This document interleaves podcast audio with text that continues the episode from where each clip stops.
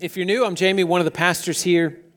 It is my honor and privilege to invite you to point your Bibles to the Gospel of Luke, chapter 18. Luke, chapter 18. Here at PBC, we work through books of the Bible a little bit at a time, and uh, we've made our way through Luke's Gospel. And uh, we find ourselves this morning opening up chapter 18. Luke, chapter 18. The section we'll be considering this morning is verses 1 down to 8.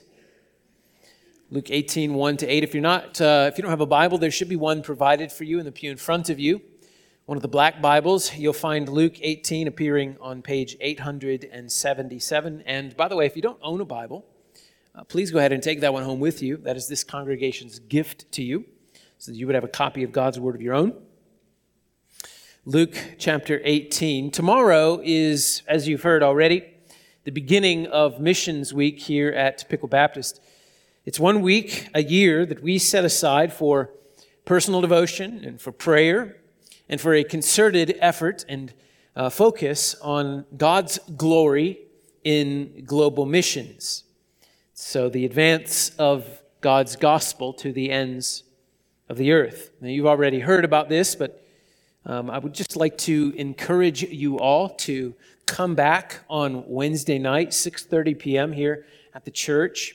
And uh, we'll hear from our, our brother Glenn um, and his mission in Cambodia. And uh, Lord willing, also give a talk on, uh, as Pastor Steve already mentioned, a uh, man by the name of Adoniram Judson, who this church supported a couple hundred years ago.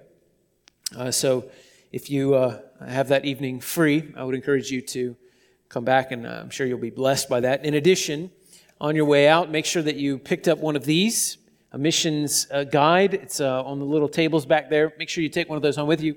Each day, you'll have an opportunity to pray for uh, a particular unreached people group as we're asking the Lord to send workers into the harvest, into the nations.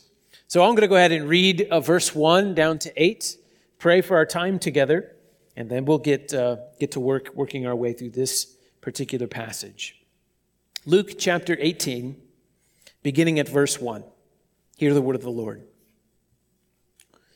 And Jesus told them a parable to the effect that they ought to always pray and not lose heart. He said, In a certain city there was a judge who neither feared God nor respected man. And there was a widow in that city who kept coming to him and saying, Give me justice against my adversary. For a while he refused. But afterward he said to himself, Though I neither fear God nor respect man, yet because this widow keeps bothering me, I will give her justice, so that she will not beat me down by her continual coming. And the Lord said, Hear what the unrighteous judge says.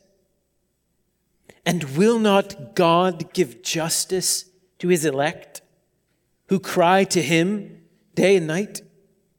Will he delay long over them? I tell you, he will give justice to them speedily. Nevertheless, when the Son of Man comes, will he find faith on earth? Let's pray. Lord, we bow ourselves before you and we ask that you would grant to us your Holy Spirit, by whom we are able to understand the words that we have just read. Speak to us now and write these truths upon our hearts. Amen. In large part, Missions Week is the reason I'm a preacher. I preach to proclaim the excellencies of Christ until Christ is all. And I'm convinced that when our God is faithfully proclaimed, that God the Holy Spirit will enable his people to see the manifold excellencies of Christ and having their hearts so moved by him, so compelled by him in joy, that they would give their whole lives to him and to having him proclaimed in the places where he is not known. In Missions Week, we're not asking, should I go to the nations to proclaim the excellencies of Christ with those who've never heard? We're not asking, should I go? In Missions Week, we're asking, should I stay? What reason do I have to stay when so many out there have never heard? Well, there is a reason. There is one good reason to stay.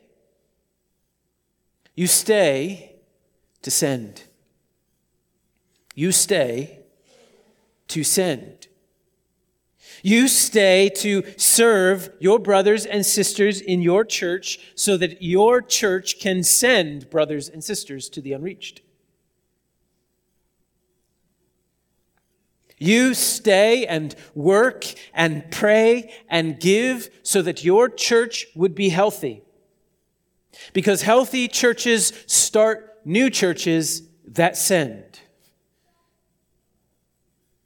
And so that's the purpose in preaching. Regardless of the text, my goal is the same. I want you to see the magnificent glories of Jesus Christ and so be moved by your joy in Him that you would leverage your life to making Him known in places where He is not known. Today's text is a text on prayer, not missions. Or is it? And here's the goal of today's sermon. You can see it on the screen. Rejoice in the glories of your God, who is just and loving, who is wise and good, and who hears and answers the prayers of his elect. To rejoice in the glories of God, who is just and loving, who is wise and good, and who hears and answers the faith fueled prayers of his elect. Let's have a look at the text again. Let's consider verse 1.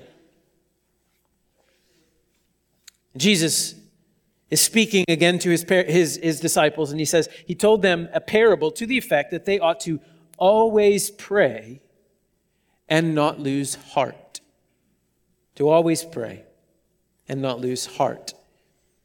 Although we've started an entirely new chapter in the Gospel of Luke, I'm not convinced that we've started an entirely new subject in the Gospel of Luke. The chapter starts with the word and.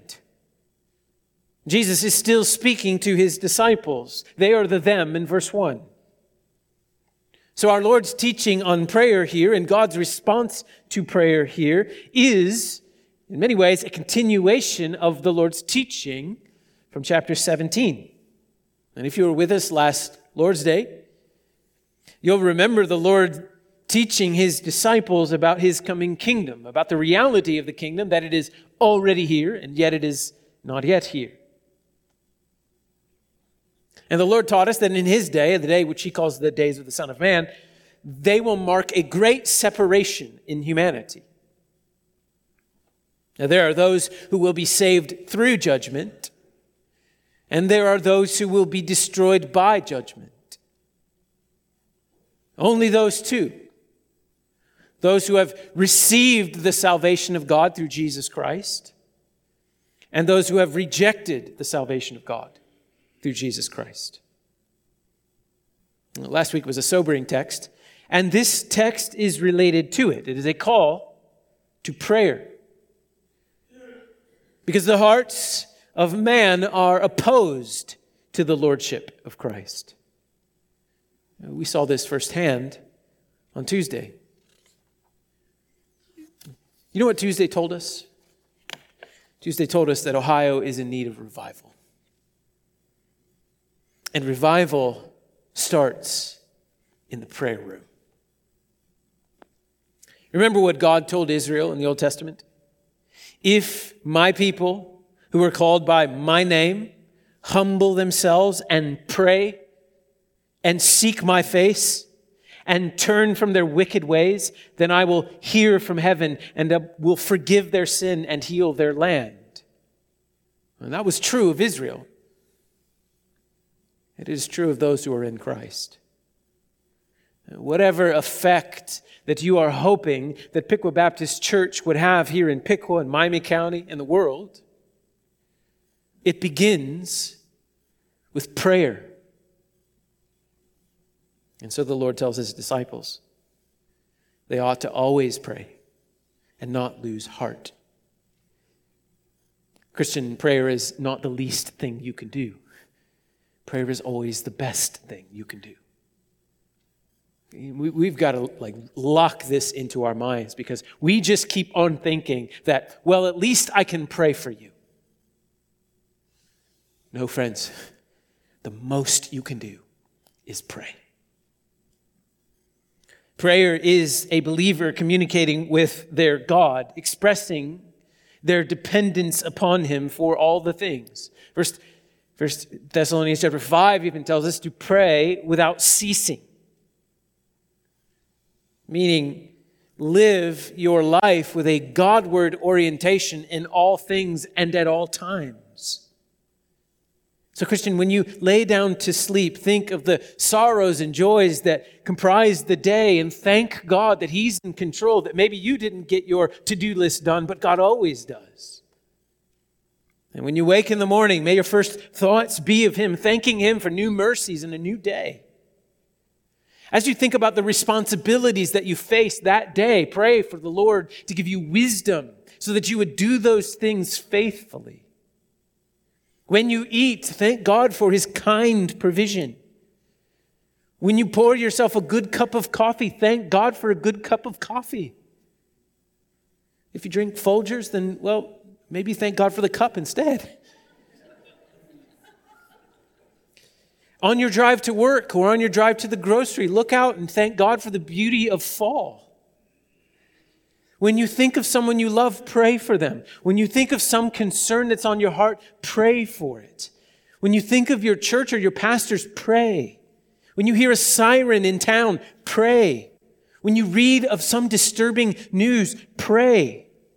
You're orienting your heart toward God in all things at all times. Pray without ceasing. That's what Jesus says. Always be praying. And then Jesus adds, and don't lose heart. The phrase there means to lose enthusiasm, to be discouraged, or to grow weary. And it is often the Lord's way that we should have to wait for the answers to many of our prayers. There are a host of reasons why he would do this. Many he doesn't share with us, but some he does. One reason our prayers may go unanswered is because we're praying wrongly, not according to God's will, but according to our own will. James chapter 4 verse 3. You ask and do not receive because you ask wrongly to spend it on your passions. So that's one, one reason why your prayers may not go answered. But if you pray according to God's will, God promises that He will give you what you ask. First John chapter 5, 14 and 15 should be written on our eyeballs. John writes, and this is the confidence that we have toward God, that if we ask anything according to his will, he hears us. And if we know that he hears us in whatever we ask, we know that we have the requests that we have asked of him. So if you're praying and the answer is delayed, make sure that you're praying according to God's will. And if you are, then wait for the answer. And don't get discouraged. Don't lose heart. Keep praying and trust the Lord. Because God answers prayer. Do you want proof that God answers prayer? Well, you have all the proof you need. Simply look in the mirror, dear Christian. You are proof that God answers prayer. You are a Christian because someone prayed for you. A friend, a neighbor, a parent, a grandparent. You know, I'm convinced that most of the people who are in heaven are there because some grandparent kept praying for them till they trusted in Jesus Christ. Grandma and grandpa, don't you dare give up praying for your grandchildren or your children. If you're not a Christian, you are here because people prayed that you would be here.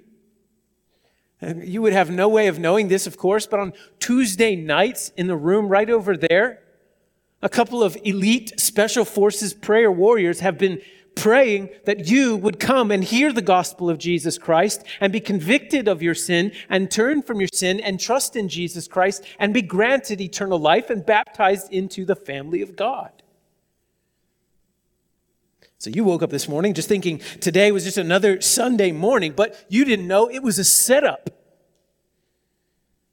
That a just and loving God set you up to bring you here to this place today, to expose your need for Him and to grant you faith to believe in Him so that you would turn from your sin and trust in Him and be granted everlasting life. Always pray, dear Christian and never lose heart.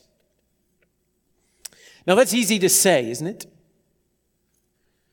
But how many of us in this room have been praying for something for a very, very long time, and it seems like there is no answer, not even on the horizon? When God is long in answering a prayer, how can we not but be discouraged? Well, Jesus tells us how in the parable that follows. Let's pick up reading in verse 2. Jesus said, In a certain city there was a judge. He neither feared God nor respected man. And there was a widow in that city who kept coming to him and saying, Give me justice against my adversary.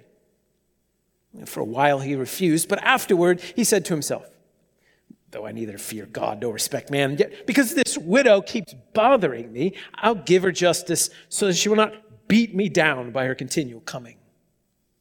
And the Lord said, Hear what the unrighteous judge says. So there was a judge, not a good judge. Jesus says he didn't fear God, he didn't respect man.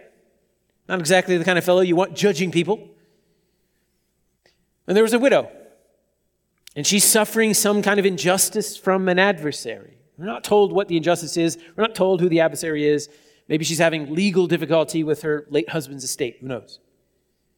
All we know that this justice issue to her is so bothersome that she's willing to turn up at the judge's office every single day until he gives her justice. She is unrelenting. She just will not go away. The judge doesn't care at all, but apparently she knows enough of what he does care about himself, his peace and quiet. So she pushes that button. She just keeps coming over and over and over again. For a while, he refuses her, but eventually, she wears him down and he complains. Because she keeps coming to me, she keeps bothering me, I'll give in. I'll do what she asks. She's like a pebble in his shoe. She won't go away. She's determined and relentless. She will not be deterred until she has justice. But the, the judge eventually is worn down and he gives in. And of course, not because he's a, a compassionate person, not because he loves her or cares about justice, but because he's tired of being annoyed. He's tired of seeing her. She's won by persistence. And then the Lord Jesus ends the parable, and, and then now he's speaking to the disciples, and he says, Now hear what the unjust judge says. And so you're left thinking, what is Jesus communicating here? What is he telling us about prayer? Is Jesus saying that in order to get God to listen to us, we have to be like that widow and keep banging relentlessly on the brass ceiling of heaven until God finally gets tired from hearing from us and gives in? Are we supposed to be like that annoying neighbor underneath with the like broomstick that keeps pounding on the ceiling until eventually you quiet down? Is that, is that what God expects of us down here? Is God like this judge? And, and, and is Jesus saying that, that God is so tight fisted that our ears have to sort of pry out of his reluctant hands and answer? No. This is a parable of contrast. It's what some have called a how much more type of parable. We've seen this before in the Gospel of Luke. If the unrighteous judge is willing to give in to the widow's constant petitions, well, how much more will God, the righteous judge, graciously give his people whatever they need? And Jesus is teaching the disciples actually that God is not like that judge. God is not some kind of miserly old man screaming at kids to get off his lawn. God's people do not need to beat him down until he eventually gets tired of hearing from them and gives in. This is a parable of contrast, and there's contrast throughout the parable. Just consider. The woman was a widow, but God's people, his elect, are chosen by him. The widow came to a court of law, but God's people come to the throne of grace. The widow didn't have easy access to the judge. But through Jesus Christ, God's people have open access to God anytime they like. The widow had no one to petition for her, but God's people have an advocate with the Father, Jesus Christ, the righteous. The widow might have wondered if she'd ever be heard by the judge. But God's people have innumerable promises that God does hear. The widow had to make her own case before the judge. But God's people have the Spirit of God who helps us to pray as we ought. The widow pled before an unrighteous judge, but God's people plead before a merciful and just judge. The judge answered the woman because he was annoyed by her. But God answers his people because he delights in them. So this is a parable of contrast. The Bible teaches that God is a bountiful giver, a generous giver. If you've been with us in the series of Luke, you'll remember back in chapter 11, Jesus said, If you, speaking to the disciples who are evil, know how to give good gifts to your children, how much more will the Heavenly Father give the Holy Spirit to those who ask Him? When Jesus says be persistent in prayer, it's not because God is ignoring us, it's because we know that God hears us and will answer. Be persistent in prayer because you know that God hears, because you know that God will be just, because you know that God will answer your prayer in exactly the right way and exactly at the right time even if you don't understand the delay, you know that God will do right. Christian, you know that God will do right. How do you know? Jesus. Jesus is how you know. Romans 8:32.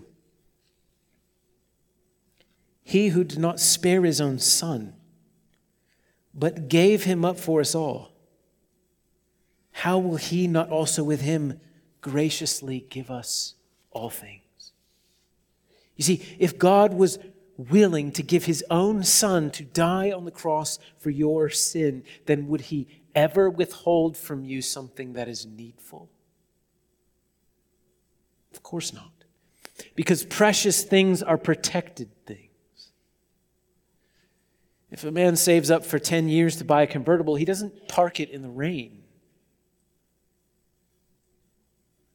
If our Lord was willing to spend the life of his Son to purchase our salvation, then are we to think that his delay is because he doesn't care? Of course not. There are delays. And those delays are for a reason. And those reasons are for our good. The late Tim Keller put it like this God will either give us what we ask or give us what we would have asked if we knew everything He knows. You tracking with that? If you knew everything God knows, you would ask for exactly the life you have right now. Setbacks, sorrows, and suffering included. So persist in prayer. Not because God is reluctant to answer, but because God is eager to answer. Well, that's what the Lord says next. Verse 7. And will not God give justice to his elect who cry to him day and night? Will he delay long over them? I tell you, he will give justice to them speedily. Nevertheless, when the Son of Man comes, will he find faith on earth? So, believers are not to be like this importunate widow, and God is not like this unrighteous judge. God will give justice to his elect who cry to him day and night. God will not delay long over them. And, and the Lord teaches us several things about the character and nature of God in these couple of verses. First thing we learn about who God is is that God is just. He gives justice. God is righteous. He will make right. He will do right by his people. Deuteronomy 32, the, the rock, his work is perfect, for all his ways are justice. A God of faithfulness and without iniquity, just and upright is he. So the Lord is a God of justice. This means, Christian, that you always have a final court of appeal. The courts of this age will fail us. Whether they're the court of law or the court of public opinion or the court of a jerk of a boss, the justice system of man will fail. Votes will go the way of death. The heart of man is corrupt and greatly deceived. But God's people always have a higher court of appeal. So, Christian, when you're treated wrongly or unfairly, you send your appeals up to the judge of all the earth. His gavel never misses. Call upon the name of the Lord. Psalm 89 says that justice and righteousness are his throne, the foundations of his throne. So, God is just. Well, the second thing that Jesus teaches us about the character and nature of God here is that God is loving. So God is just and God is loving. God will give justice to his elect. The widow in the parable is nameless, but you, dear Christian, are not nameless. God knows your name. He knows your name, and you are His, chosen in Christ before the foundation of the world. Christian, God knows you. Long before you knew Him, He knew you. Long before you were a glimmer in your parents' eyes, you were a glimmer in your Creator's eyes. And He wrote down for you all the days that He formed for you before you experienced even a single one of them. God knew all the idiosyncrasies that make you you. He knew all the ugly, self indulgent wickednesses that you do, and He chose you in Christ and made you His own. God knows everything there is to know about you. Every hair on your head is numbered. He loves you on your best day and no less on your worst day. He loves you when you're being an incorrigible grump when no one else can stand to be around you, God can't get enough of you. And remember this when you're coming to Him in prayer, God the Father looks upon God the Son and sees you wrapped up in Him, dressed in the robes of His righteousness. And He says, This is my beloved Son, my beloved daughter. Give her whatever she wants. God will give justice to his elect. Some people shy away from the Bible's teaching on election and predestination. And I, I, wonder if it's just because some fools have turned these doctrines into hammers that they use to just pound every nail that bends Arminian. People have been sloppy and reckless with these doctrines. There are some doctrines of Scripture which are so precious that can only be held by soft hands, that can only be spoken of by careful lips. Election is one of those precious doctrines, it's a jewel. Jewels are not used for crushing, putting people in their place. Jewels are meant for adornment. And the jewel of election is an adornment on the crown of our marvelous God who set his love on undeserving, ill deserving sinners like us. Not because of something that he saw in us or foresaw that we would do, but simply because he's so gracious and good. Do you see what a, what a precious help the doctrine of election is to you in prayer? Think about it. What hope did this widow have that she'd get justice from this unrighteous judge? She had none. She just had to keep pestering him until he finally tired of her.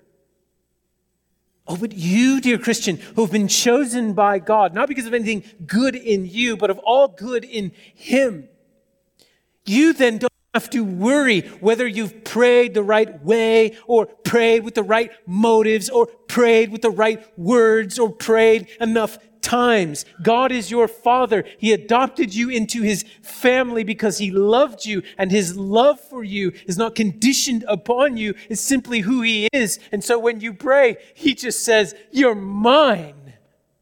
Of course I want to give you my very best. For those who have been chosen by God, we call upon God's electing love to comfort us in our daily and nightly cries for justice. We can call upon God's electing love, which will fill us with confidence as we approach the throne of grace. Because sometimes we're going to hear the answer no. Those of you who are parents, you're wild about your kids. And oftentimes your answer is no. Not because you hate them or want to withhold some good from them, but because you want to give good to them. And oftentimes their requests are not what's good for them. So God's electing love set upon you knows that when you hear no, it's not because God is angry with you or God is withholding good from you, but He's storing up good for you. Sometimes God's answer is going to be later? The answer is yes, but not right now. Yes, sweetheart, of course, in my time. And that brings us to the next two things that the Lord teaches us about the character and nature of God in this passage. So, God is just, God is loving, also, God is wise and good. God is wise and good. God will respond to the cries of his people with an answer in exactly the right way, in exactly the right time. That's what Jesus says. He will give justice to them speedily. Now here's the, here's the trick. Here's the tough part. That word speedily gets CB defined by him, not by me. Oh, I wish I could I could define it for you. I wish I could. Cuz I know what speedily would mean for me. And I want that for you too. But see, I don't know what God knows. And so his speedy answer is in his time. He knows more than us. He's more wise than us. He wants more good for us. And speedily is defined by him. And his timing is perfect. So, what do we do down here? And where does that leave us? I mean, some of you have been praying for something for years. Spend some time this afternoon reading Habakkuk chapter 2, verse 3. It's particularly helpful. Habakkuk 2 3. For the vision awaits its appointed time. The vision awaits its appointed time. It hastens to the end. It will not lie. If it seems slow, wait for it. It will surely come. It will not delay. Is God's answer to your prayer delayed? Well, friend, it only appears that way. God's answer will arrive in exactly the time God has set for it to arrive. If it seems slow, wait for it. Trust in the Lord. Know that He is good, He is wise. And that's what Jesus says last, verse 8. When the Son of Man comes, will he find faith on earth? Will he find his people trusting in his timing? Will he find people undeterred who are waiting for the answer to their prayer because they trust that God is wise and God is good? Will he find a people who, like Job, though he slay me, yet I will trust him. Prayer is a practice of faith. It's a practice of turning to the Lord, fully dependent on Him, trusting that He hears us, trusting that He will do right by us. And prayer is uh, eschatological, meaning it's focused on the end. It's focused on a time when Christ will come in all his glory with the saints of God to bring heaven down to earth. And, and that day isn't yet. And so we wait for it. And while we wait, we trust. We pray. And we work. And that brings us back to Missions Week. Missions Week, if it's about anything, it's about prayer. Well, that's what the Lord taught us, isn't it? In, in Matthew's gospel, the Lord says, The harvest is plentiful, but the laborers are few. Therefore, pray earnestly to the Lord of the harvest that he would send out laborers into the harvest. So we pray this week. We pray earnestly. We pray the Lord would send workers to the unreached peoples of the world. We take one of those booklets home and we pray over that unreached people group and pray that God would send workers to work among them, to tell them about the only way that they can be reconciled with their Creator. We pray about going. Since workers are needed, we pray about being a worker ourselves. If we stay, and most of us will, we ask the Lord how He might use us to send. We ask the Lord how He would have us support our church's efforts to send workers into the harvest. We look at our finances and say, if I'm not giving, why am I not giving? How can I restructure my finances so that I might begin giving so that my church can send more workers into the harvest? We ask the Lord how we might disciple one another, how we might serve the people of our church, so that our church is healthy, because healthy churches start new churches who send missionaries. So if you're not involved in discipling or being discipled, get involved. Start meeting with somebody on a regular basis. Open up the Bible, encourage them in the Lord. If you're not sure how to do that, see one of the pastors. We'll help you. We'll model it for you, then we'll hand it over to you.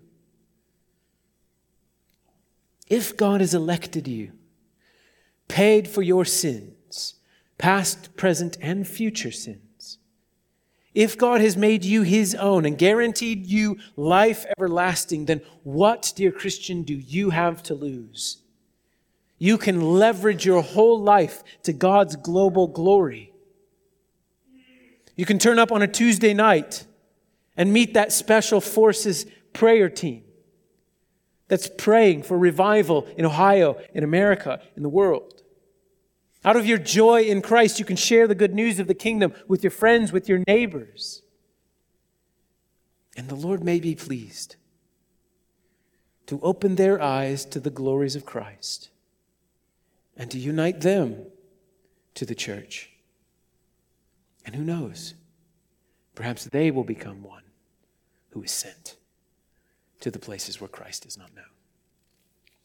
Would you pray with me this week that God would send workers into the harvest? Let's pray for that now. Father, we come to you standing upon the merits and the grace of our Lord Jesus Christ. And we ask you these things not because we deserve your ear, but because Jesus has granted us access. And we confess, O oh Lord, that we have not understood what Jesus has taught us here. We've neglected to see that you are just and loving and wise and good. We have become discouraged in our prayers. We've not prayed as we ought. Forgive us, O Lord, for our faithlessness. And would you look upon your Son and accept his life as our pardon? And fill us with your Holy Spirit and enable us to always pray and not lose heart. Please place your hand upon my people this week during Missions Week. Enable every one of them to pray often. The gospel would be advanced to the ends of the earth. Lord, can we go? Can we go to the unreached? Can we give our lives to proclaiming the excellencies of Christ in the nations? Lord, if we're to stay, would you please keep us from lukewarmness and unprofitableness, from the pride of building our own kingdom, blind to our own corruptions, and give us grace to leverage our whole life for your global glory with our time and our talents and our treasures.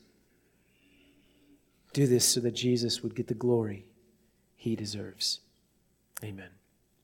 Please stand to your feet for the prayer of confession. At the end of our services, we go to the Lord and look for an assurance that those who are trusting in Him for the forgiveness of their sins are truly pardoned for those sins. And our assurance today comes from Psalm chapter 65, verse 3. When iniquities prevail against me, you atone for our transgression.